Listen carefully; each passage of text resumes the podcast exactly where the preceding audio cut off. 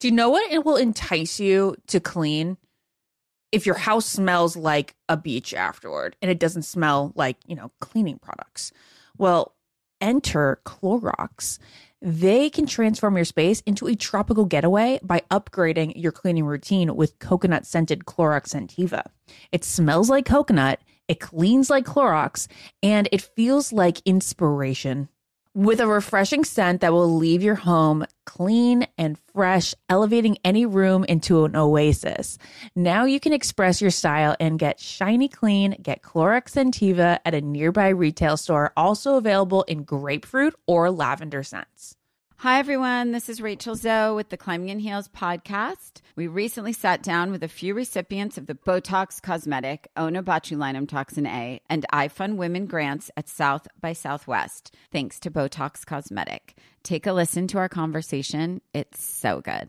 What advice would you give to upcoming like female entrepreneurs or just already sort of established trying to survive still? I literally joke with my staff and, and we always are saying, Oh, you want to be an entrepreneur. You want to be broke all the time and working twenty four seven. Ooh. Yeah, but so, at you. Yeah, right? But I'm here. So the advice that I give is and I coined this, and I believe I said it on my TED talk, that your passion follows you. You cannot follow your passion. So, my advice is to let your passion follow you, get out of your own way, and never stop and never settle. This episode was brought to you by Botox Cosmetic. Learn more at BotoxCosmetic.com and talk to your specialist to see if Botox Cosmetic is right for you. For full prescribing information, including boxed warning, call 877 351 0300 and follow the Climbing in Heels podcast on iHeartRadio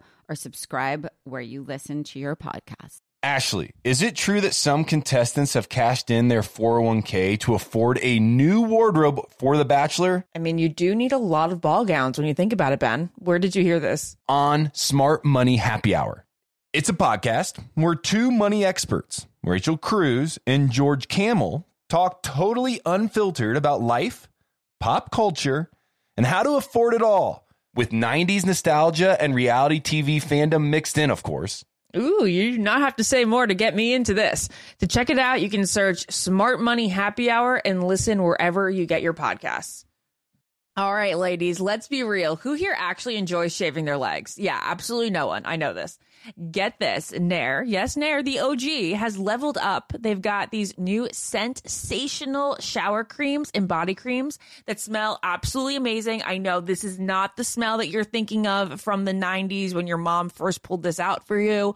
These smells will light up your bathroom, honestly. They'll make your shower experience better. It smells like a spa, Oh, yeah. And how do you know this? Well, I just, I mean, Nair's in the household. So anytime Nair's used, it smells like a spa. You probably don't even know what it does. It takes hair away. it works in as little as three minutes. You don't have to bother with nicks, cuts, shaves, and the smooth lasts so much longer than shaving. You're also not going to have to deal with any of those shave bumps or anything like that because the bumps are just as annoying as the nicks, right? Nair's new sensational shower and body creams are free of all the nasty chemicals like phthalates and sulfates. So You can feel good about what you're putting on your skin and you can have a little bit of a me time moment with Nair, the number one hair removal brand. Smell for yourself, and as Ben Ben smelled for himself and he likes it. It's been approved. Try the reformulated Nair body and shower creams available at retailers nationwide and online. Hello, acclaimed comics writer and notorious Scott Summers hater, Rosie Knight. Well, hello, Emmy winning podcaster and totally unbiased Targaryen royal supporter, Jason Concepcion. Somehow the X Ray Vision podcast has returned. And like always, we'll be here every week. You'll hear from TV writers, actors, comics creators, pop culture critics. Nothing is off the table. Listen to X Ray Vision on the iHeartRadio app, Apple Podcasts, or wherever you get your podcasts. This is the Ben and Ashley I Almost Famous podcast with iHeartRadio. Well, it is now the official time to not only say welcome to the Almost Famous podcast, but welcome back to my wonderful co host, Ashley Iaconetti, the mother, the podcast Hi. host. and you're back earlier than I thought you'd be. Ashley, how you holding up? I'm back earlier than anyone would probably think I'd be because it's just been kind of easy. Like I is that so weird to say? Yeah. Um he has been the easiest baby and I had probably the easiest delivery you could have. So it was the whole opposite of what the nine months were for me. And of course, it's easy now because I'm at my parents. So there's always somebody to hold him. Uh, Jared has been pretty much home full time. So we trade off. We're a good team. But like, he only cries when he's hungry or when we're changing his diaper. He doesn't really like diaper changes. But like, it's all regimented too. Like we know his schedule. It's like every two to three hours he eats during the day. That's when we change his diaper too. And he's such a good sleeper that, like, yeah, we're a little tired because like we're waking up in the middle of the night. So it's not like a solid night's sleep, but he's sleeping incredibly. Uh he like like the other night, he woke up. I went to bed. We went to bed at 11 30 and he woke up at five and then didn't wake up again until 10 30 so it's like i'm waking up once in the middle of the night it's not bad is there anything so far that you haven't been prepar- prepared for only good things. Like I thought that it was not going to come as naturally and instinctively. I thought like it took me like okay, so Jared like he was just incredibly comfortable right off the bat, changing diapers, like comforting him and all of that.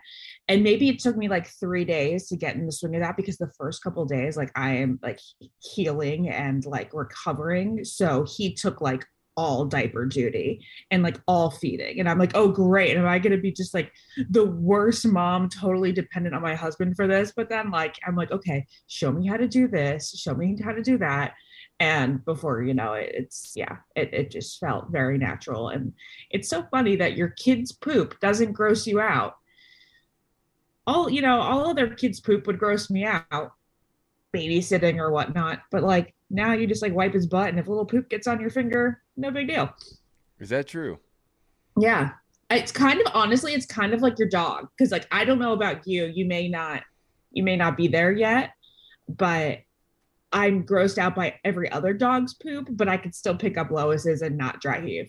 Yeah.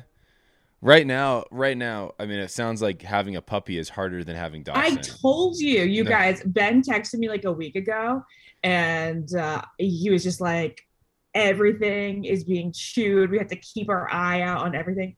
I think that having a puppy might be as hard as having a newborn if the newborn isn't colicky yeah. and is is as good as as Dawson has been so far. I I was gonna say because if if there if a newborn's more difficult than a puppy, I was like I don't know how I'm gonna do it because I don't get anything done anymore. Everything yeah. is picked up off the floor. I'm watching it at all times.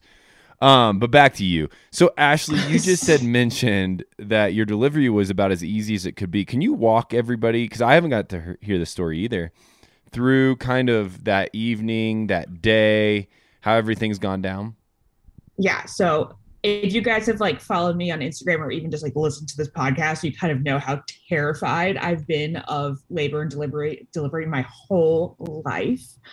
It's been something that like I knew I was probably going to have to go through if we were lucky enough to get pregnant. And I was a fear that I was gonna have to face. And it was weird because like when it was happening, it wasn't like panic mode. It was two weeks ago today. So his he was born almost exactly two weeks ago to this recording time. And I had like okay, so I had I got to the doctor on Thursday of that week and they told me that I was three inches dilated and I hadn't even known it because they like check your cervix every time you go in for your last month's appointments. And you're supposed to be 10 when you like deliver or you start pushing. So I'm like, I am three centimeters and I didn't even know it. So Jared had been up in Rhode Island that week, you know, because he had to be there for the coffee shop. And mm, there was a, a, winter storm coming. And I was like, So are you telling me that Jared should fly down like right now? Because my midwife was like, he, he, You're probably going to, I'm probably going to be seeing you in the hospital like within 24 to 48 hours. And I'm like, okay. So we went from the doctor's office to Jared being like in the car with me within four hours, which was really nice. And it wasn't 48 hours, but it was 72 hours. I was just like watching TV in bed. Jared usually falls asleep like an hour or two before me. Turn off the TV. 20 minutes into like lying there like in like the middle of like tr- like that zone where you're falling asleep and suddenly i just like felt a cramp that was way more in i would say it was not way more intense but more intense than like the light cramping uh girls i'd call it like i had like little twinges of like period cramping uh, a couple days prior but this one felt like oh okay ow that's that's a period cramp and then I was like, okay, let's see if that happens again in a couple minutes. And 20 minutes later, it happened again. And I was like, okay, if it happens one more time, it's time to wake Jared up. So third time, woke Jared up. It's about 1:40 a.m. And I'm like, I think it's happening. And it's okay. Or, all right, uh, let's let's go. So I was, you know, I had everything kind of packed. The whole like packing your suitcase for the hospital is such an Instagram thing you don't need anything, guys. You need a pair of sweatpants, a phone charger, like a baby's, like one baby onesie. That's it. The hospital gives you everything. Anyway, so like we pack up the little things like my toothbrush and um, yeah, so we head out at like 2 a.m. How long should I make this story? long. You should tell the whole thing. Yeah, I'm, I really want to hear it. Okay. So uh 2 a.m. in the car, uh, get my midwife on the phone. She has like been with me every step of the way. She she's like the nurse at my at my OB practice. And I'm, I'm telling her that like they're probably like 20, 10 to 20 minutes apart, you know, which sounds like a big span. And it probably is, but you know, it, it happened. It went, I went from having contractions every 20 minutes to like every three minutes, super duper fast. But she was like, if you want, you could stay home a little bit longer because if they are like 10 to you know, you, you've got probably some time. Um, well, I'm glad that I didn't wait because they ended up coming so fast. By the time I got to the hospital, which is about like 25 minutes away, I had already, I was already five centimeters dilated. So the most traumatic part for me was definitely like being in triage and like having, oh my God, I can like, this is way too TMI, but like having my cervix checked while contracting, ow that was not pleasant. And if you watch Jared's Instagram, you would see that was when I was like, shut the hell up. uh, then I, then, so it was like about an, I guess it was like two hours from my first contraction that I ended up being in in the delivery room and with an epidural. And once that happened, I was like smooth sailing. Uh, yeah. So basically, from the from the time I got into the delivery room to him being born was about seven hours. It, uh, it honestly felt shorter than seven hours. I'd say I was like in pain in the entire experience for maybe like two hours. It would have been the hour that I got admitted to like the to when I got the epidural, and then um, there was an- another time where I just was like, "Can you crank that epidural up a little bit more?" Because I was feeling a lot of pressure. But other than that, like pretty easy breezy.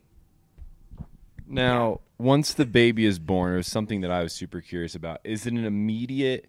Be honest. Like, did you immediately feel something different towards Dawson than what you expected? Okay, so I was fully warned, and Jared kind of talked about this on Help I Suck at Dating. I was told by Lauren from 90 Day Fiance and my sister and brother in law that, like, sometimes you don't have that instant connection. Oh my God, what a. What an otherworldly experience. Like, I saw the light because some people just like feel like they see heaven, you know, when they see their child. It's like a spiritual experience. We did not feel like that. And I was like prepared for it being okay if I didn't feel like that. Uh, yeah. So I didn't feel any guilt about that.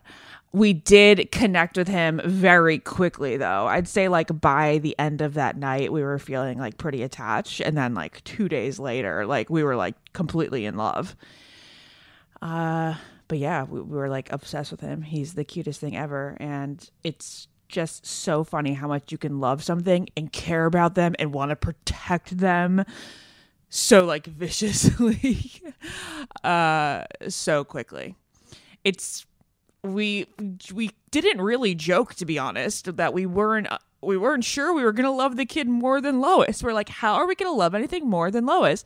But like by the time we got back to the house and we saw Lois, we are like, mm, poor Lois. Like we definitely love this kid way more. How's Lois handling it? She's doing great. Honest, we're really surprised. She's doing really well she likes to like lick his feet and like kiss him and she tr- tries to get too close to his mouth but it's very sweet uh this is this is wonderful you guys are parents ashley uh, is there anything else you want to share with all the listeners out there who have been kind of riding this journey out with you and jared and now you're entering into this whole new season. I mean this is your moment. You are a brand new mother talking about the birth of your son. Anything else that you want to share with the listeners? I was like so it's funny because like I there are there are things that like you you expect along the way. I just kind of want to like tell everybody that every experience is totally different. Like my pregnancy was awful, but your pregnancy may not be awful. Your postpartum experience may be horrible, while mine has been pretty good so far. Uh so I guess like don't listen to what people tell you is going to happen because you really don't know how it's going to unfold for you. I think I was so freaked out about being a parent because people are like, "Oh, just wait until then. Just wait until then. Um, you're gonna be so sleep deprived, and you're just like not gonna know what you're doing." And, blah, blah. I'm like, "No, this is like actually like supernatural for me." And then, um, like labor and delivery you hear so many horror stories mm-hmm. so that you can only like think about what's going to happen with yours but it was good so kind of just like know that you uh you're going to have your own unique story so don't get freaked out or i guess contrastly uh encouraged by others the uh the one thing i've been wondering ashley you know, because I've experienced it recently. I have not been sleeping with the puppy in the house. Um, yeah. Anxiety. I'm worried about him. I think about him. I wake up in the yeah. middle of the night wanting to check on him. That's a puppy, and I I get it. Like there's some similarities, but like not. No, there's a lot. I've been comparing a lot to our our experience with Lois, so you can compare. Okay, so like, do you feel that way, or are you like more relaxed? I, I don't know. No, okay, I'm crazy. Yeah, I feel psycho. And I yeah. I mean like he's been fine every night and we had one incident at the very beginning of having him where he got stuck kind of in his crate in a weird way and like um, I came out in the middle of the night and he was stuck and he was crying and I freaked out and I haven't been the same since.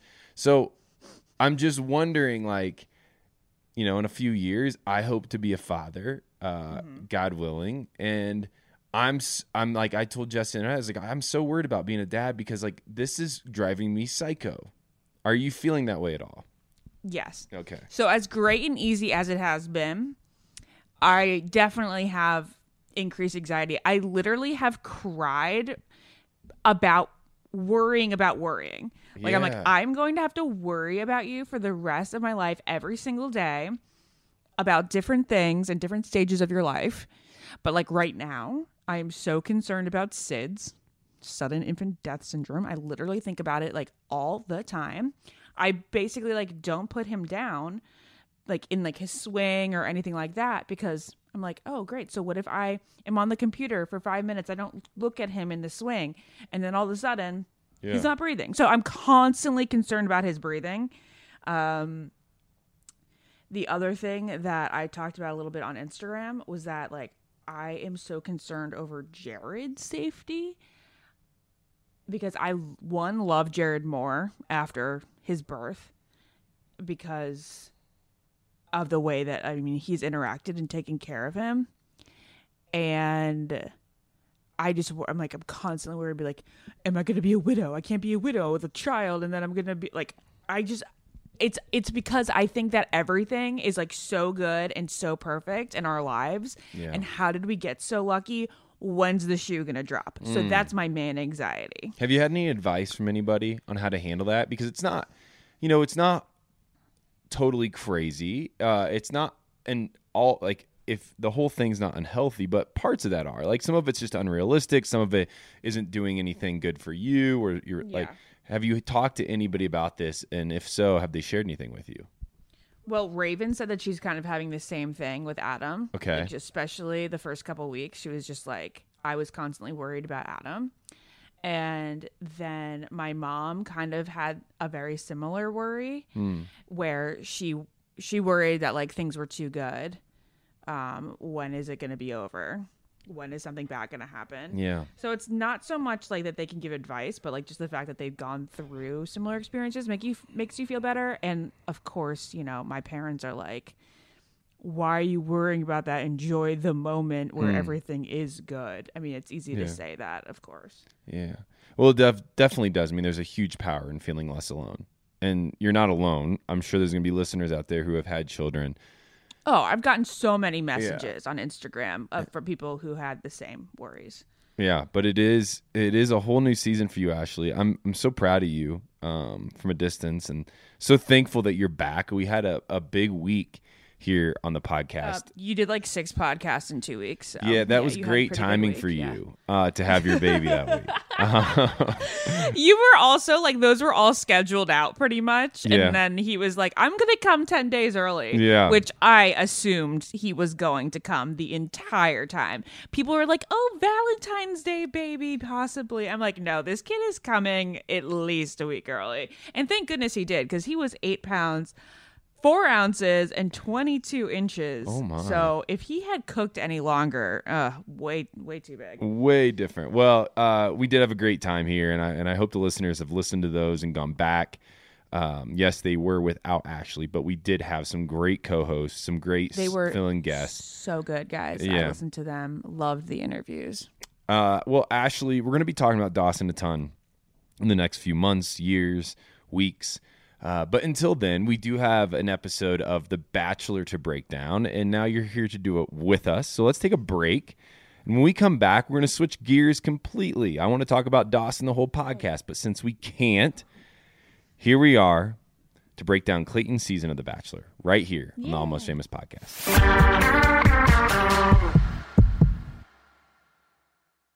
What keeps baby skin healthy? A diaper that doesn't leave skin wet. That's why Pampers Swaddlers absorbs wetness better versus the leading value brand and provides up to 100% leak proof skin protection to help keep your baby's skin dry and healthy. We have been a Pampers family since the start with Dawson. It takes you a few months of experimentation to figure out what really works, and for us, Pampers really works. Pampers Swaddlers are dermatologist approved by the Skin Health Alliance. They're hypoallergenic and they're free of parabens and latex. All that so important. Try Swaddlers with the new Pampers Free and Gentle wipes for healthy baby skin. For trusted protection, trust Pampers, the number one pediatrician recommended brand. I'm preaching to somebody today who is waiting for God to give you your next step. And you don't know what it is yet. You need God to show you your next step. Because God, I can't stay where I am, like I am, where it is. This isn't going to work. I, I have to move on, but I don't know where. A lot of time you'll use it as an excuse. Well, I don't know how. I don't know where. I don't know what. God, if you show me. God, if you tell me. God, if no, no, no, no, no. You know enough right now. And if you needed to know more, He would show you. Hey, this is Steven Furtick. I want to invite you to listen to my podcast, Elevation with Steven Furtick. I am here to help you for the battles that you face in life, for the times when you feel discouraged, for the times that you need guidance from God. I want to give you the truth of what He says about you to help you rise to your full potential. Listen to Elevation with Steven Furtick every Sunday and Friday on the iHeartRadio app, Apple Podcasts, or wherever you get your podcasts.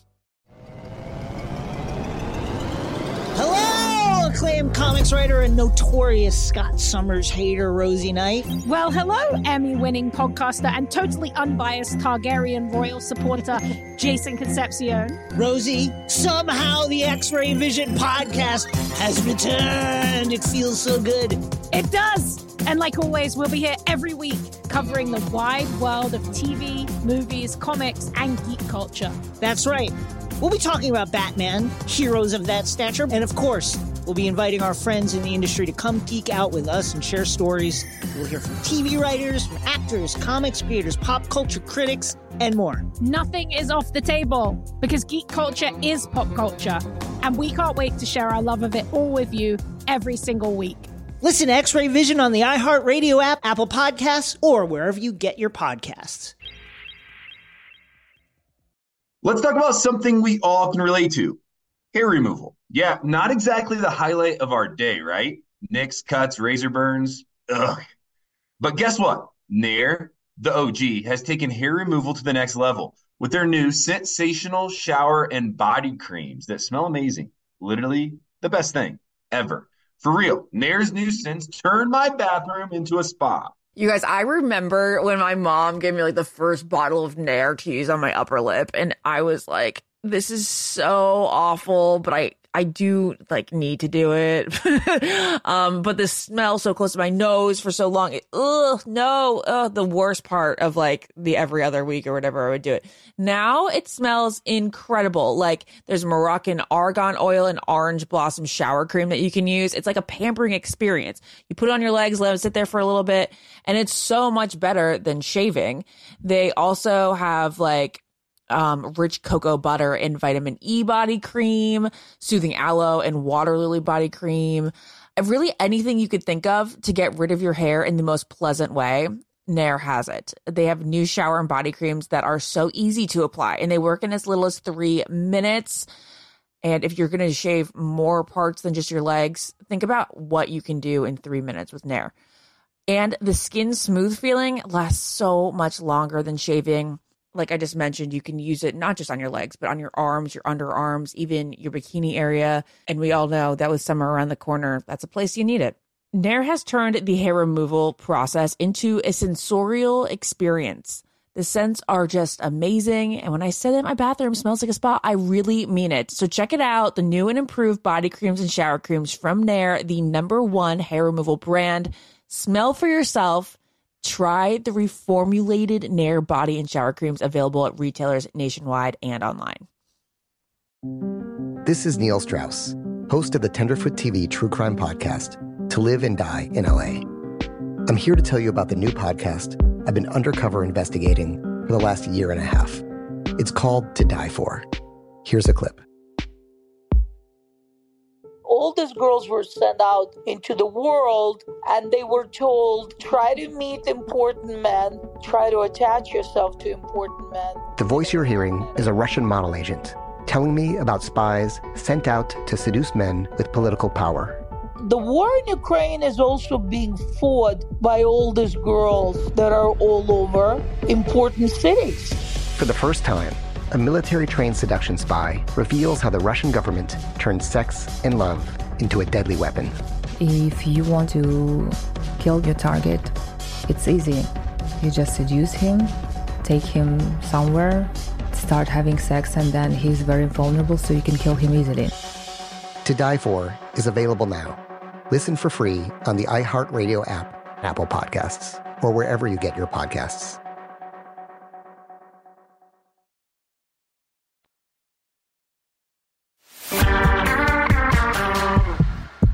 So, everybody listening, we have uh, one of our favorite all-time guests on. Uh, Corinne is joining us right now. She's in the midst of a hair appointment, and she's nice enough to sit with us and chat for a few minutes and catch up on her life. Corinne, why are you at a hair appointment? Let's let's catch up on all, all these things you have going on. Oh my God, there is so. First of all, hi everyone. Thank Hi. you for having me on. I'm so excited. You guys are my favorite. Um, I'm at my hair appointment right now because I've been traveling for the past three weeks working on this tour I'm going on finally this Sunday. I have pushed off this hair appointment for so long. I couldn't push it off anymore. I flew back in on the red eye to Miami this morning. I literally am running on like one hour of sleep. I look insane, but I'm here for it. What's the tour? Corinne, what's the tour?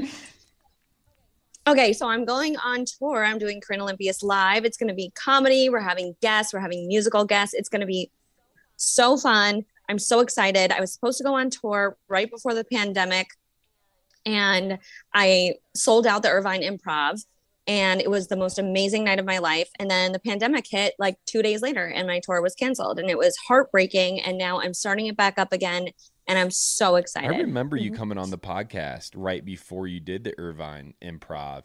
You came on and, and promoted it here, and so that was a success. And then, like so many things, COVID changed it.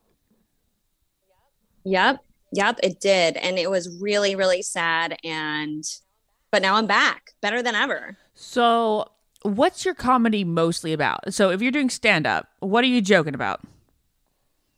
So, my stand up is basically like really like what you see, like saw on TV. It's very relatable stuff. There's obviously, I'm going to touch on like bachelor stuff just because like I have to. Um, it's about me, my life, my family, just really just all over the place stuff. Being an influencer, stuff you guys can relate to too. I, I, think so. So then it, the musical guests. So the musical guests are mixed in, and yeah, and they're touring with you the whole time. How many stops? Like how many places will these people be with you? So so far we have about eleven places um, all over. I'm going to be releasing the dates soon. Um, guests will be varying throughout locations, um, and same with the musical guests. So um, I do have a co-host and a interpreter that will be traveling with me at all times. So it'll kind of be like we're like the set crew on stage at all times, which is super fun. Um, it also makes me less nervous having more people on stage. Um, it's kind of more like where my first show was more straight away stand up. This show is going to be more of like late night talk mm. show stand up mix, mixture, which is cool because that again for me is the ultimate goal is to be is to have a late night talk show at one day. So that's the goal here. Can we talk about dating and where you're in your life there? Oh yes. Well, I don't know if I if I was broken up with someone who we shall not name. Oh, okay. We shall not Um, name him. Okay. Yeah. Um, yet because yeah, he loves the clout. So we're not gonna give him any of that. Um yeah, we broke up. I'm single. I'm dating. It's really hard. Dating is really, really hard. And I am not good at it. And I hate it. I hate it. I hate like the whole like beginning of it. You're nervous around them, the texting stuff. It's terrible. But yeah, I'm just waiting to meet my Prince Charming over here. But I honestly really love being single right now. Can you let us in on what happened um, with your previous relationship? Because you guys were together for a while. Uh, we were together for a while and honestly like like it like I thought we were getting married for sure.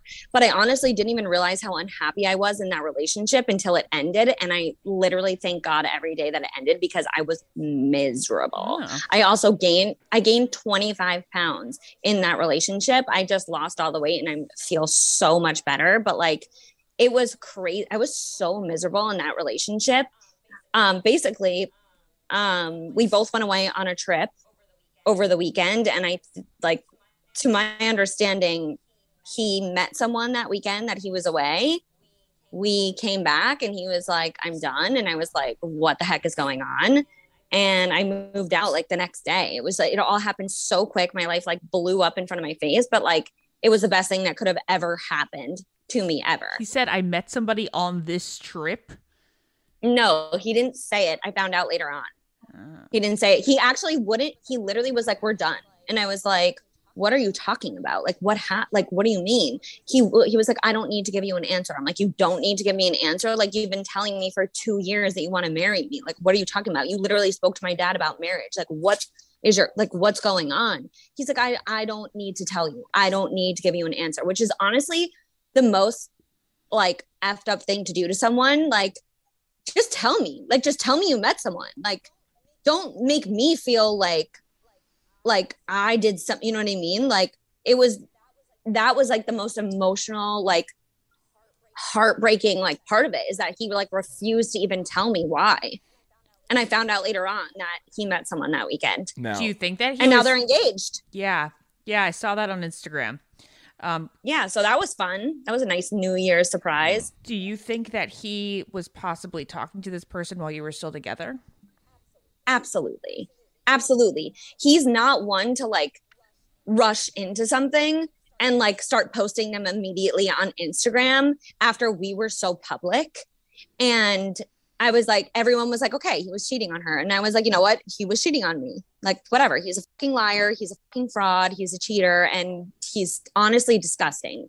Like, disgusting. Has it changed your perspective at all on what you're looking for? Like, did that lighten you up a little bit? Absolutely, it did. And I feel like it changed me a lot. Like, I feel like before this, I was always like, when I was single, I was always like, I need a boyfriend, I need a boyfriend. Like, I want to date, want to date, like, always on to the next, on to the next. This is the first time in my entire life that I've been single and been like, "Eh, I really don't feel like dating. I really don't feel like finding someone. I, wow, I'm happy with myself today. And it's cool to notice that as like a person being like, wow, this is like a mindset I've never had yet in my life. So this is cool to realize that I'm like at this place in my life right now. That is it's a that's a win. Typically, I mean, I I- feel like the more and more people we talk to have gone through breakups. That typically happens when something bad happens in a relationship, but it it hurts, and so we're sorry about that because I think last time you were on the podcast, you were talking about how great the relationship was, and obviously that did take a big turn. Uh, but it also is exciting because you know it didn't stop you. You're gonna get back out there in the world, and you're gonna be touring soon. Uh, outside of this tour, what other things are you excited about that's going on in your life? Isn't your sister uh, doing reality show? Yes. So Taylor made her debut onto reality TV. She's on Awesomeness TV's um, Next Influencer. Um, she definitely takes after her big sister, stirring up the drama and all the fun stuff. She was amazing. I'm so proud of her. Um, my dream is to really do something reality with me and her because I think that that would be incredible.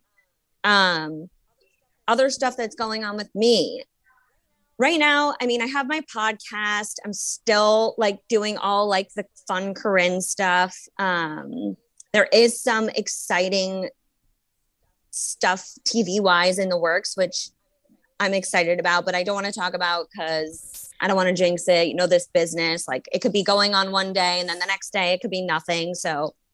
But there is exciting stuff. The tour has really taken over my life because stand up is not easy. It's very hard and very scary.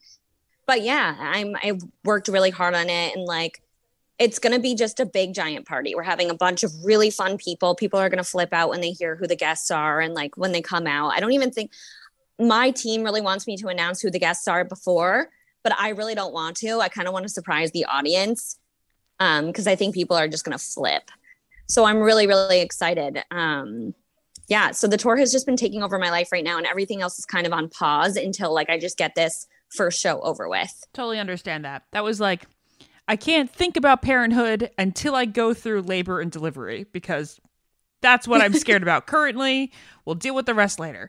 Uh, just oh my god, congrats by oh, the thank way. you. I didn't even get to tell you. No, no, no, thank you. Uh, my last question for you, Corinne, is you mentioned doing reality TV again. Would you ever go back on the franchise? I I've been getting this question a lot lately. I absolutely would. I I like I'm getting I like I I mean, I love the franchise. I it's like like of course. I don't even know what to say. Like of course I would. Well, I would love we'd that. love to I- see you back. I mean, if they'll have me, I'm there. Would you have gone on Clayton season if they would have asked? Does he seem like somebody you you'd be into? Um, I think I would have. I mean, I'm I I think he's really cute and really sweet and like I'm like in totally in a place where like I sh- like could and should be like just putting myself out there again like that. So I definitely would have gone if they had asked me. That's. I wish they would have. That would have been some great TV. You would have fit in real nice. You would have really, really done well this season. I think. um, Corinne, I this Shanae girl thinks she's like oh, all that. I would have It's so liked funny the two me. on one between you and Shanae. Mm-hmm. Yeah, yeah. Everyone thinks they could be the next Corinne. It's hilarious to me. I'll, I just laugh. So, uh, as we close up here, Corinne, obviously this tour is a big deal to you.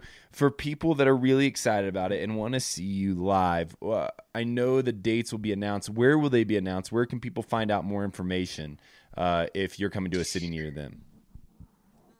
Um, the best place to find out all the tour information will be my Instagram, which is at C Olympios, my last name and my first letter of my first name, C Olympios. I don't know if that made sense, but um, yeah. What was the other part of the question? Just if they were hoping to see see you, and if you're going to be in a city near them, where could they find it? So it sounds like your Instagram's the best way.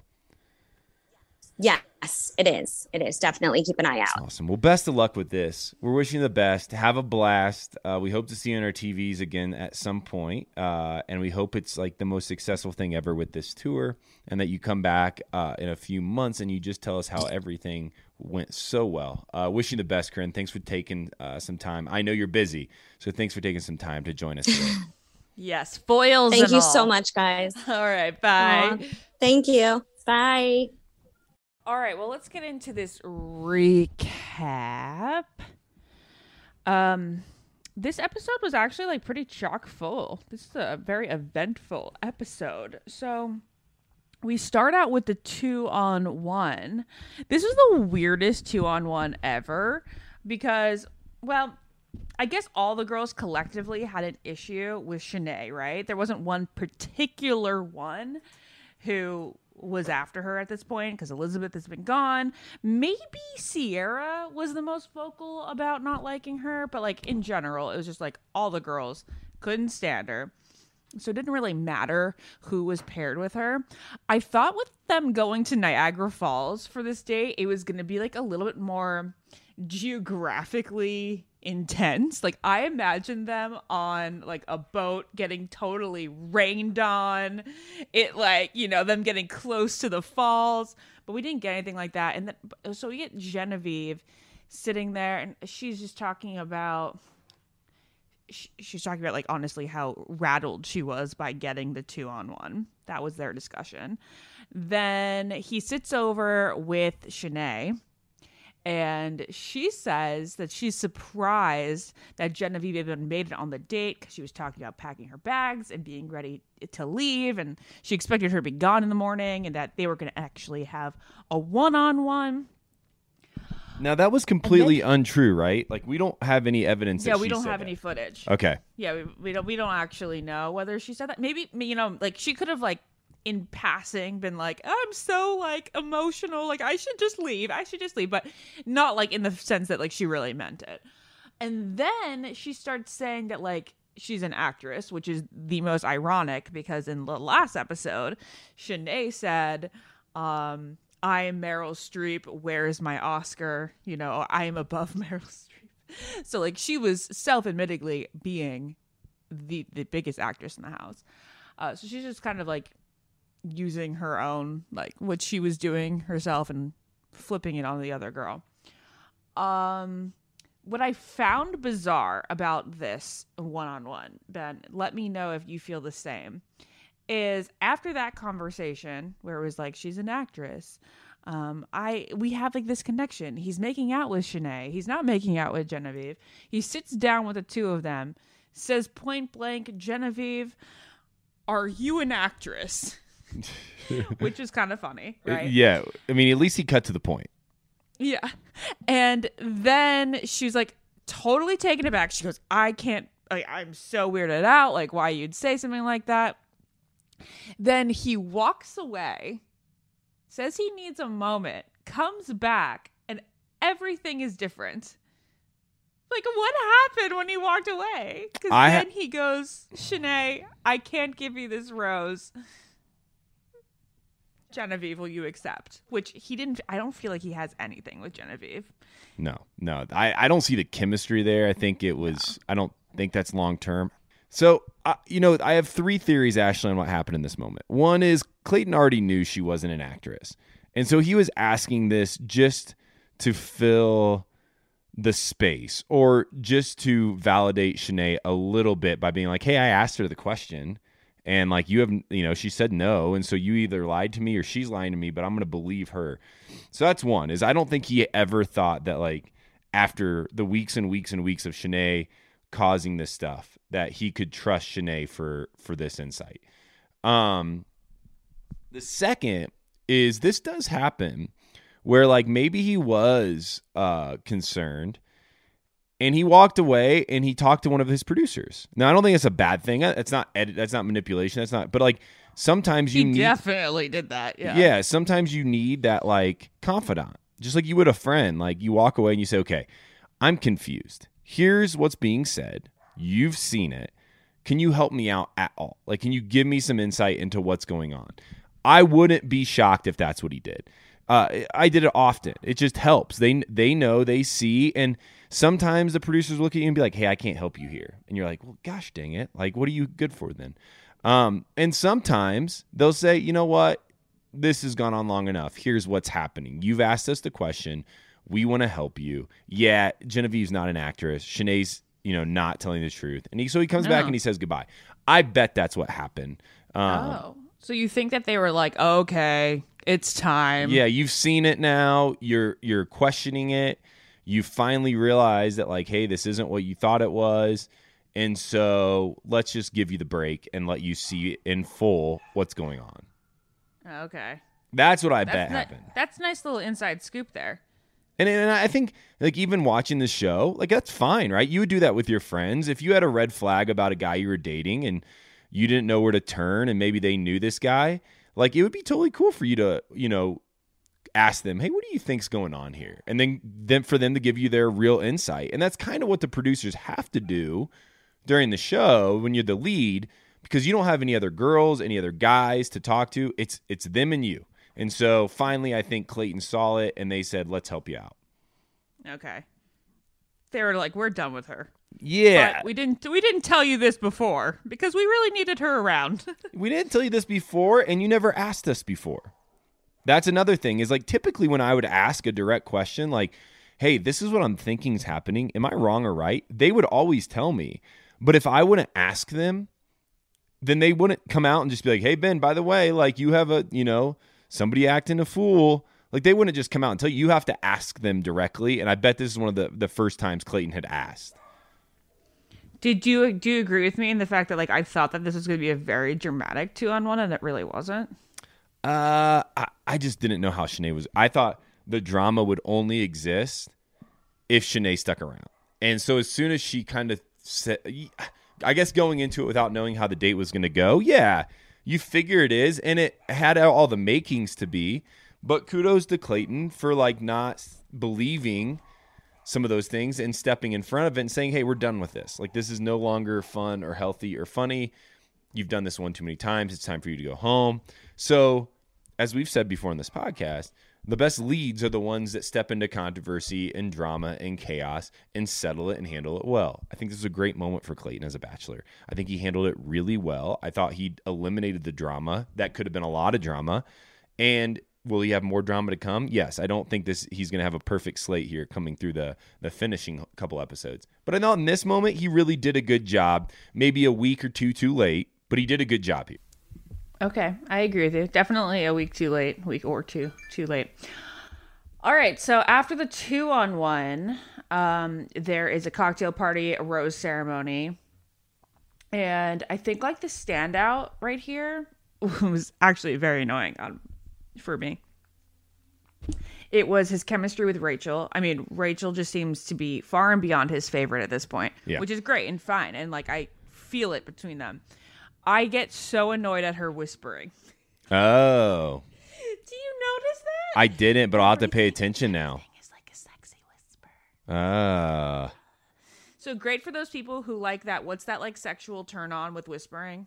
I forget what it's called. Yeah, you can listen to it like it, and they also have the same thing with like eating. Yeah, I I'm like, ugh, I hate the sound of eating and I hate the sound of whispering. Yeah, not for so, bleh. Oh, Oh, it's called ASMR. Yeah, ASMR. Yeah. Yeah, So I didn't she- notice she that. I will that. look now. I will listen more now. But I uh yeah, I mean we could go through and we will, you know, touch on that on Rachel and Clayton again later on the episode, I'm sure. But it is pretty obvious to me who his front runner is at this point, even above Teddi, because we haven't seen a lot of Teddi. And I mean, yeah, we got to see her this episode, and it was a great date. I thought, you know, I think she's definitely still in the mix, but I think Rachel has really stepped above the group. Yeah, if I had to narrow it down right now, I'd say it was Susie, Rachel, and then Teddi. The other storyline that comes up during this cocktail party is is Mara and her insecurity because she's like not getting enough time with him.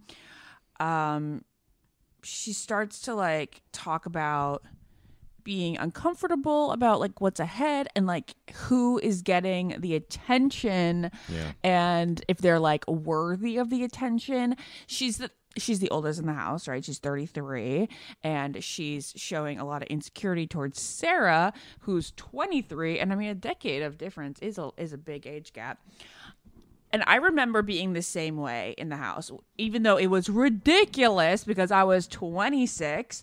But my friend Mackenzie, who's one of like the, well, one of, well, she was one of my best friends in the house, but she was also 22. So when she got a one on one and I didn't, it made me very insecure. And I was like, she has all the time in the world and I don't. So I kind of understand where Mara, Mara's coming from, but I also think she's villainizing Sarah for mm, possibly no reason besides age. We see later in the episode that she claims that Sarah said something along the lines of not being ready to get engaged. Um, saying, Isn't it wild to imagine that we would be engaged after two months? Like, I don't know if I could ever do that. Uh, we'll, during the scenes of the next episode, we kind of see uh, a, we can't really figure out what's going on, but there's definitely going to be something, some heavy storyline with Sarah, whether or not Mara's instincts are true or not. Did you get that vibe? I mean, I don't. The age thing I, I know is tough, and it typically does come from the older person. Like I feel that today. I'm 32 years old. I'm not old, but I'm not young. Uh, I'm not a kid anymore, and so those things that you feel as a kid, like the world's in front of you, and there's so much opportunity that exists in front of you, and that stuff is still true at some level, but it's it's not like it was. The euphoria, of the dream has not died, but it just is more realistic than it was 10 years ago. I kind of know Yeah. now where what's in front of me. So when you go on this show, insecurity already exists for everybody. Everybody's good looking, everybody has something going on, everybody's making a connection. And so inse- I mean at least in my experience, there was our, our there was insecurity just from being there. Then add on the fact that you are the oldest person in the house and mm-hmm. the youngest person in the house is getting the most attention. I I would say I mean, I would assume it's more jealousy than it is insecurity. It's just this feeling of like, okay, here we go again. The world is passing me by, and somebody else is getting the opportunity that I was hoping to have here because I thought this was a show for people like me. And now, do I know anything about Sarah? We don't really yet. We've seen two one on ones. Uh, we haven't, you know, learned a ton about if she's ready or not. She says she is. She reacts like she is. So, and if this is being said, we haven't seen it, and so I can't even speak to that. Uh, I would. Uh, I'm just always a fan on this show of if you're a contestant and you're struggling with insecurity, and you're struggling with jealousy or whatever it is, instead of pushing that away from you, focus on yourself a little bit. Ta speak to yourself. Tell Clayton, "Hey, I'm feeling a little insecure about being the oldest person in the house and and not knowing where this is go this goes." You know, don't start blaming everybody else. It's not a healthy way Yeah. to live life.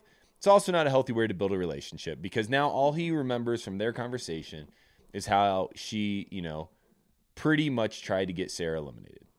Yeah. And just for one last comment on this, my gut tells me that Sarah said something casually like, Man, isn't it crazy that somebody's actually going to get engaged after two months? Which is a very fair cheat. comment. Yeah, a very fair comment. All right, well, let's take a break and we will get into Teddi's one on one when we return.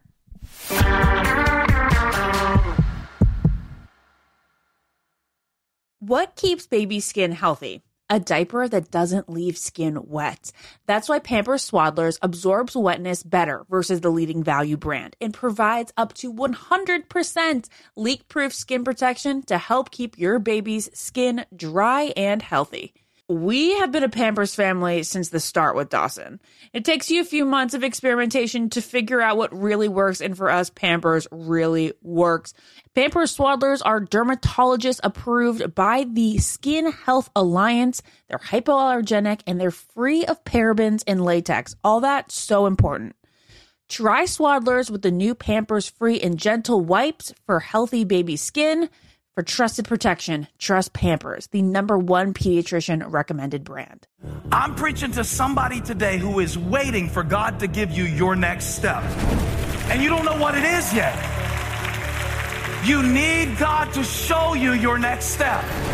Because God, I can't stay where I am, like I am, where it is. This isn't going to work. I, I have to move on, but I don't know where. A lot of time you'll use it as an excuse. Well, I don't know how. I don't know where. I don't know what. God, if you show me. God, if you tell me. God, if no, no, no, no, no. You know enough right now. And if you needed to know more, He would show you. Hey, this is Steven Furtick. I want to invite you to listen to my podcast, Elevation with Steven Furtick. I am here to help you for the battles that you face in life, for the times when you feel discouraged, for the times that you need guidance from God. I want to give you the truth of what He says about you to help you rise to your full potential. Listen to Elevation with Steven Furtick every Sunday and Friday on the iHeartRadio app, Apple Podcasts, or wherever you get your podcasts. Acclaimed comics writer and notorious Scott Summers hater, Rosie Knight. Well, hello, Emmy winning podcaster and totally unbiased Targaryen royal supporter, Jason Concepcion. Rosie, somehow the X Ray Vision podcast has returned. It feels so good. It does. And like always, we'll be here every week covering the wide world of TV, movies, comics, and geek culture. That's right.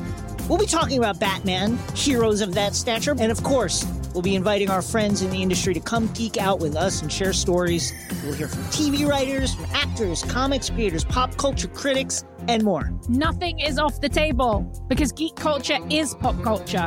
And we can't wait to share our love of it all with you every single week. Listen to X Ray Vision on the iHeartRadio app, Apple Podcasts, or wherever you get your podcasts.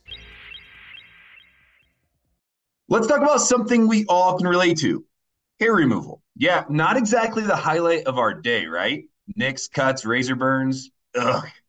But guess what? Nair, the OG, has taken hair removal to the next level with their new sensational shower and body creams that smell amazing. Literally the best thing ever. For real, Nair's new scents turned my bathroom into a spa.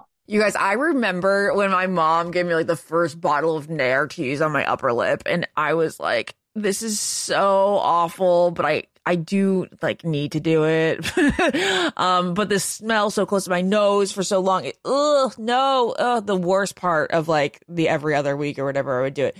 Now it smells incredible. Like there's Moroccan argan oil and orange blossom shower cream that you can use. It's like a pampering experience. You put it on your legs, let it sit there for a little bit, and it's so much better than shaving.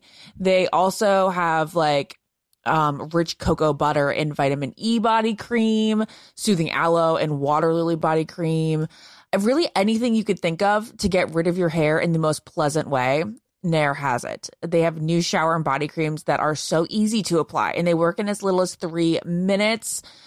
And if you're going to shave more parts than just your legs, think about what you can do in three minutes with Nair. And the skin smooth feeling lasts so much longer than shaving. Like I just mentioned, you can use it not just on your legs, but on your arms, your underarms, even your bikini area. And we all know that with summer around the corner, that's a place you need it. Nair has turned the hair removal process into a sensorial experience. The scents are just amazing. And when I say that my bathroom smells like a spa, I really mean it. So check it out. The new and improved body creams and shower creams from Nair, the number one hair removal brand. Smell for yourself. Try the reformulated Nair body and shower creams available at retailers nationwide and online.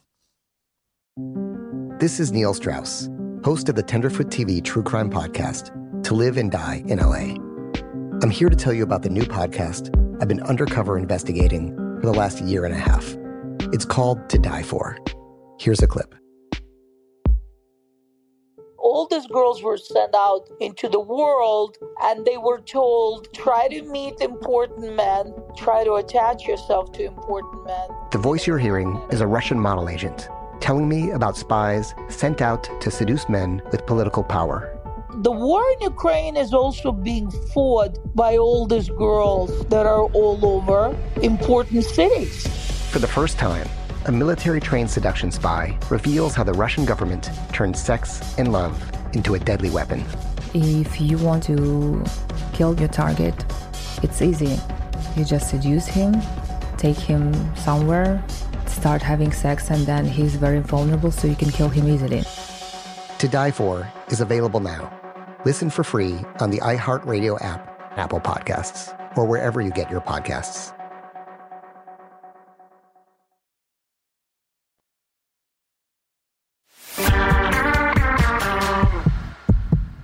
So they go to Croatia. Looks beautiful there. Yeah, and uh, Clayton says, "Okay, we're gonna do a one-on-one right now." And he asks Teddi, who, besides Amara, I think is the last girl to get a one-on-one in this group.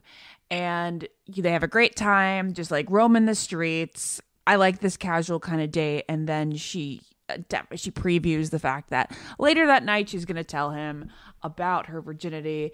She ends up saying that like her mom had a baby in high school and she had the pressure to not make the same mistake um, growing up.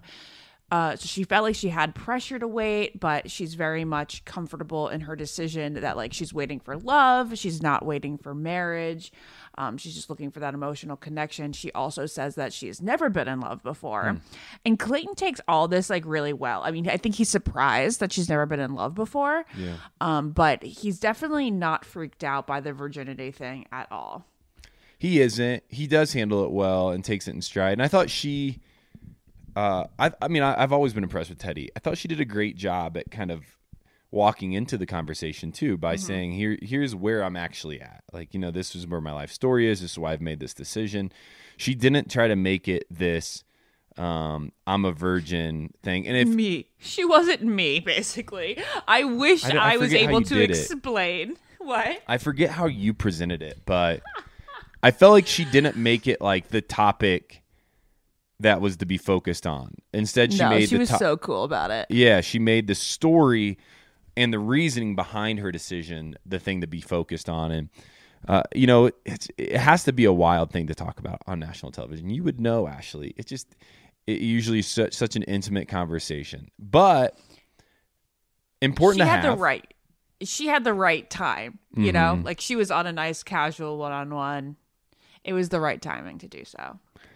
And obviously, I'm I'm not. su- I, I maybe I am a little surprised. I thought this would be a bigger storyline than I feel like it's gonna be for the rest of the season. Like every don't other, know. but I think they've burnt out that whole "Hey, I'm a virgin" storyline. It's like oh, totally. so it's not really a thing that can be focused on anymore because it's like, okay, cool, like this is the decision you made. I don't know, Ben. The one thing that they haven't done with the Virgin, which there has been so many of the past seven years, is somebody losing that V card in the fantasy suite. And I really just feel like that is what they're teeing up with. Mm. With them constantly saying, I was intimate with both of you. I was intimate with both of you. I mean, like, that just would Oh, normally man. kind of be something that you ass- that I think that people assume, like we've said a zillion times in this podcast. I don't think most leads sleep with all three Yeah. people, or and I think a lot of them only sleep with one person, and who knows, you know, who knows like the actual stats on that. But I feel like the fact that they keep saying both of you makes it, it has to be it has to be her. I would say this. I'll give my prejudgment. If Clayton sleeps with Teddi after she clearly said, Hey, I'm waiting, not necessarily towards marriage, but I'm waiting for the right guy. And then he doesn't end up with her. I feel like that was a very poor decision from him. One that I don't think I could support. Yes. Yes, I agree completely. So the group date, they like have this medieval festival basically. Uh, this is where Mara continues to get more insecure about like w- her status there. She ends up telling Clayton at the evening portion that she feels like somebody somebody alluding very strongly towards Sarah is not there seriously. She's not wife material like she is. She's too young. She said things that make her raise a brow. Um, and this is all going to play a role in Sarah's date. Um, the other thing that comes up here is just more time with Rachel. He she says she's falling in love with him. He's obsessed with hearing this. Again, another moment that's showing that Rachel is a serious front runner. And then the other thing that happens before Sarah's date is Susie surprises him by writing him a little note, which he receives when he gets back to his um, room that night. Says, "Meet me at the clock tower." I it's a little like well, kind kind of like a Titanic reference there. You know, meet me at the clock. I wonder if she thought that, or if that's just my Titanic brain here thinking it. Um, but he is so nervous going to the clock, not knowing like whether he's gonna kind of get dumped, what's coming at him, if he's going to like the person that he sees waiting there, and he is very excited, so so happy to see Susie. Uh, which again is making me feel like the the the pecking order here is Rachel, Susie, Teddi. They go up in the clock tower to the roof, and Susie says that she basically feels like she's starting to fall for him. And he says, like, that is like the most exhilarating thing. He's so happy to hear about that. So then we fast forward to the next day, which is kind of confusing because it was like nighttime and then we went directly again into nighttime. I feel like they may have cut out the part where Sarah like Sarah's daytime portion of the date. I really do think that they did. For timing wise, maybe there wasn't anything super interesting that went down there. But we get fast forwarded, supposedly, or in my head, to them going to dinner. And this is when Clayton brings up the fact that Mara, I don't know that he never mentions Mara by name, um, but he says that somebody in the house told him about their concerns about her, her age, um, things that she said. She gets super emotional. She is very shocked. She says it's the opposite of what she said. She says that she can see a future with him. She says that there's nothing to gain. Um, she has nothing to gain from lying to him. Is totally there for him, and she says that she feels like she could. She she feels like she could be engaged to him after their dates and um, basically he steps away for a minute. She's like breaking down. She says it's clear that somebody is like upset with you, you know like she's upset with anybody talking behind her back um, kind of like making things up. She says she doesn't want to lose him over a lie. And then he comes back and gives her a rose uh, says he believes her and doesn't believe the accusations are true. And uh, then we get this nice little tease of her kind of walking into the suite with the girls again. And it says, to be continued. And uh, I guess next week we will see the showdown between Mara and Sarah. And we'll see if other girls can back up what Mara has said about Sarah. Well, uh, what a great rundown with you, Ashley. But we did get the scenes from the next episode. It looks like to me, the big question is is Sarah going to be the next villain? Like, is there going to be something that comes out as we watch where maybe she did say something? Maybe she's not ready. Maybe she's not there for the right reasons. and it maybe causes more drama than expected within the house or around Sarah. Ashley, what's your guess? Mm, I'm kind of torn.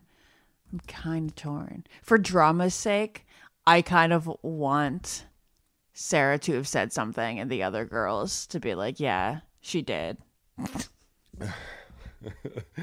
I think it would make for an interesting end of the season because it sounds like we got a lot to look forward to. And that's, I think it'll be our last bit of drama before hometowns where everything just gets romantic. yeah, and then well, and, then, there'll be the whole I slept with all of you yeah, thing. and then extra romantic if, if you want to call it that. Hey, uh, Ashley, what a great rundown again. We'll be back uh, in just a second with our resident expert who's been gone for a bit, but I'm excited to have Oh, him back. that's me. That's Yeah, still me. That's Ashley uh, doing Bachelor headlines.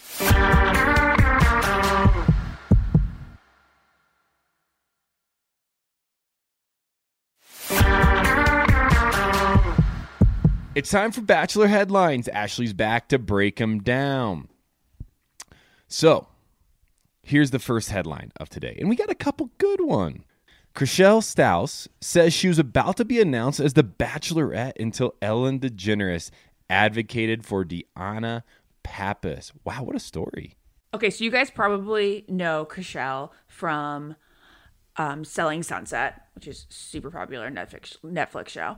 Uh, she also was married to Justin Hartley from This Is Us for four years. Uh, they got divorced, I think, in uh, 2019. But anyway, back in uh, the 2000s, uh, 2008 ish, she was supposedly signed on to be the next bachelorette. She said that like ABC had contracted her, they were ready to announce her as the bachelorette. And at the time, she was a soap star. She was on All My Children, so she wasn't totally random. And she actually was in the ABC family because All My Children back then was on ABC. But then she blames, in sort of a way, in her new memoir called Under Construction because living my best life took a little work, um, which comes out Tuesday. She, she, yeah, she kind of blames Ellen DeGeneres for being a proponent and advocate for Deanna Pappas to be the Bachelorette after she was dumped by um, by Brad Womack in his first season when it came between her and Jenny Croft. Uh, yeah, she she says that it was because Ellen was such an advocate for Deanna being the Bachelorette. Said she was kicked off her spot was taken over by Deanna because the fans were really rallying around her. The network was listening. Uh, her announcement was pulled. This is what she says verbatim in her book. She said she never got a chance to ha- to hand out that fateful rose. I was in my mid twenties at the time, and I was definitely bummed. Uh, that is that is some shocking news. I definitely don't think it was just Ellen backing Deanna that made her the bachelorette. I think that she was probably an obvious choice. I think Chrishell was definitely less of an obvious choice, being that she wasn't even part of the Bachelor franchise at that point. And and and at that point, we were only taking bachelorettes. We were only making people who were on the Bachelor bachelorettes. So I don't know. Deanna seems like the obvious answer, and Chrishell seems a little less obvious. But but there you go, guys. Um, you could have had Chrishell Stause be a bachelorette at one point. You know, maybe they should stun cast her now for the next season. It's not too late. She's 40. I believe she is uh, newly single. And maybe we need somebody with more of a celebrity status to be the lead next season to get these ratings up. We'll see. Uh, interesting to hear, but we know how it played out now. And who knows how it would have played out if Chrishell was the Bachelorette. Well, next headline is this Bachelor alum Hannah Ann cheers on boyfriend Jake Funk, re- recently announced, as Rams play in Super Bowl. Yesterday was the first time Hannah Ann posted anything about her and Jake. She posted the two of them kissing, it looked like, in um, a hotel room before he f- took the field in the Super Bowl, which is pretty good. She said, Good luck, kiss. Uh, there have been rumors over the past couple weeks that they have been dating.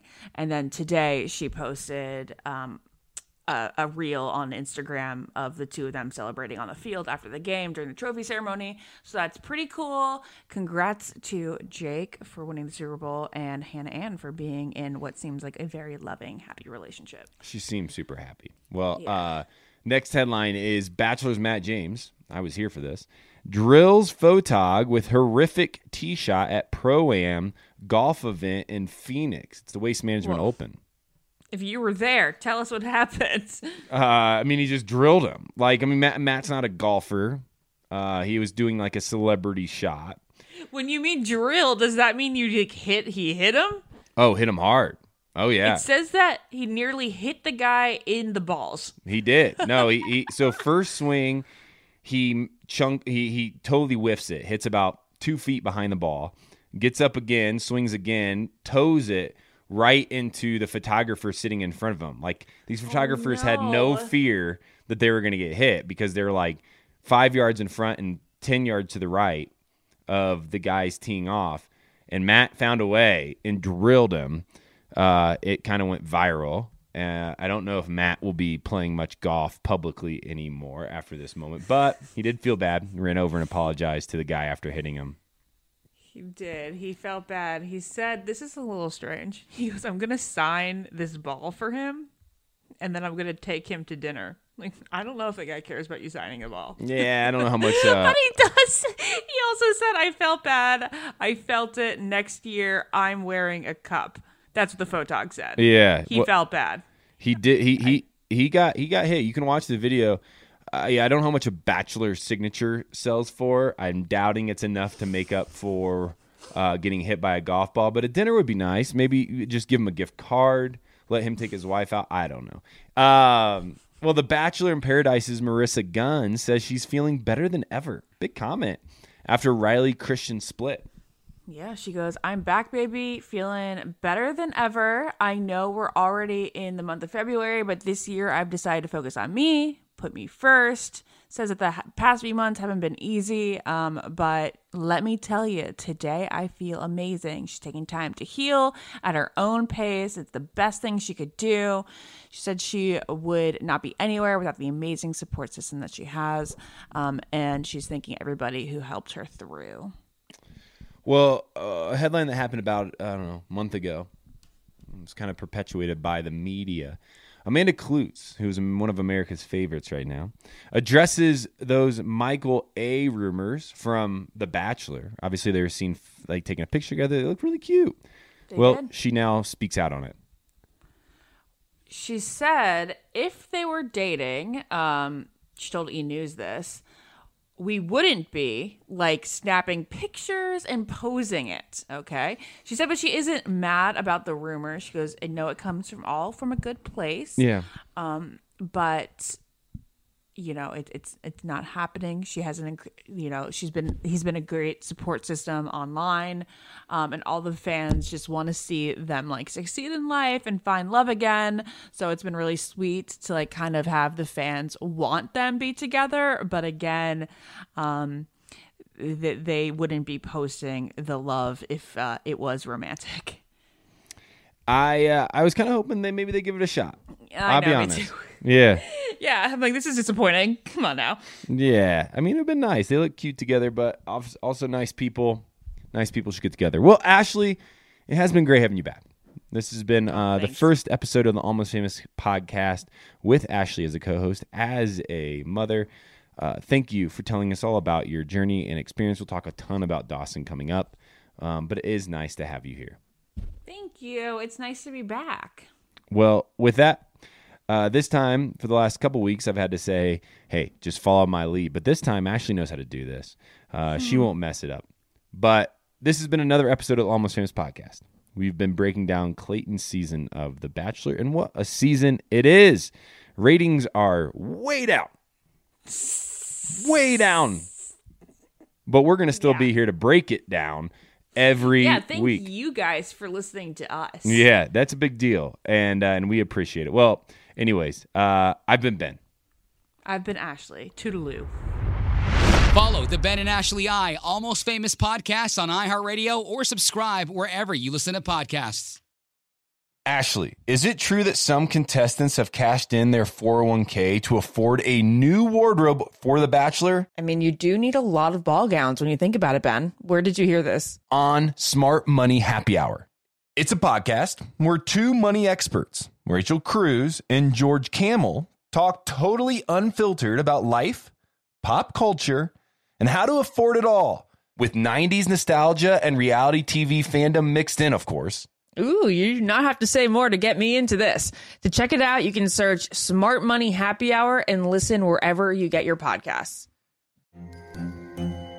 Hello, acclaimed comics writer and notorious Scott Summers hater, Rosie Knight. Well, hello, Emmy winning podcaster and totally unbiased Targaryen royal supporter, Jason Concepcion. Somehow the X Ray Vision podcast has returned. And like always, we'll be here every week. You'll hear from TV writers, actors, comics creators, pop culture critics. Nothing is off the table. Listen to X Ray Vision on the iHeartRadio app, Apple Podcasts, or wherever you get your podcasts. The Elevation with Steven Furtick podcast was created with you in mind. This is a podcast for those feeling discouraged or needing guidance from God. Together in this podcast, we'll dive deep into scripture, uncover the powerful truths that will help you rise above your limitations and embrace your full potential.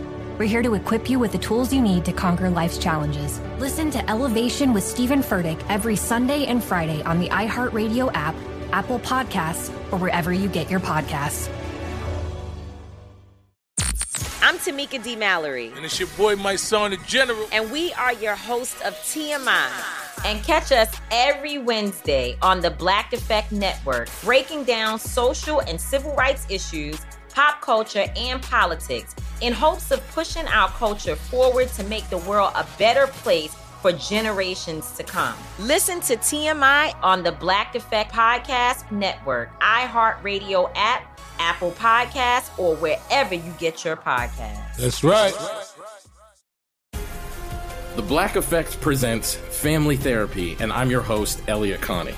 Jay is the woman in this dynamic who is currently co parenting two young boys with her former partner, David. David, he is a leader. He just don't want to leave me. But how do you lead a woman? How do you lead in a relationship? Like, what's the blueprint? David, you just asked the most important question.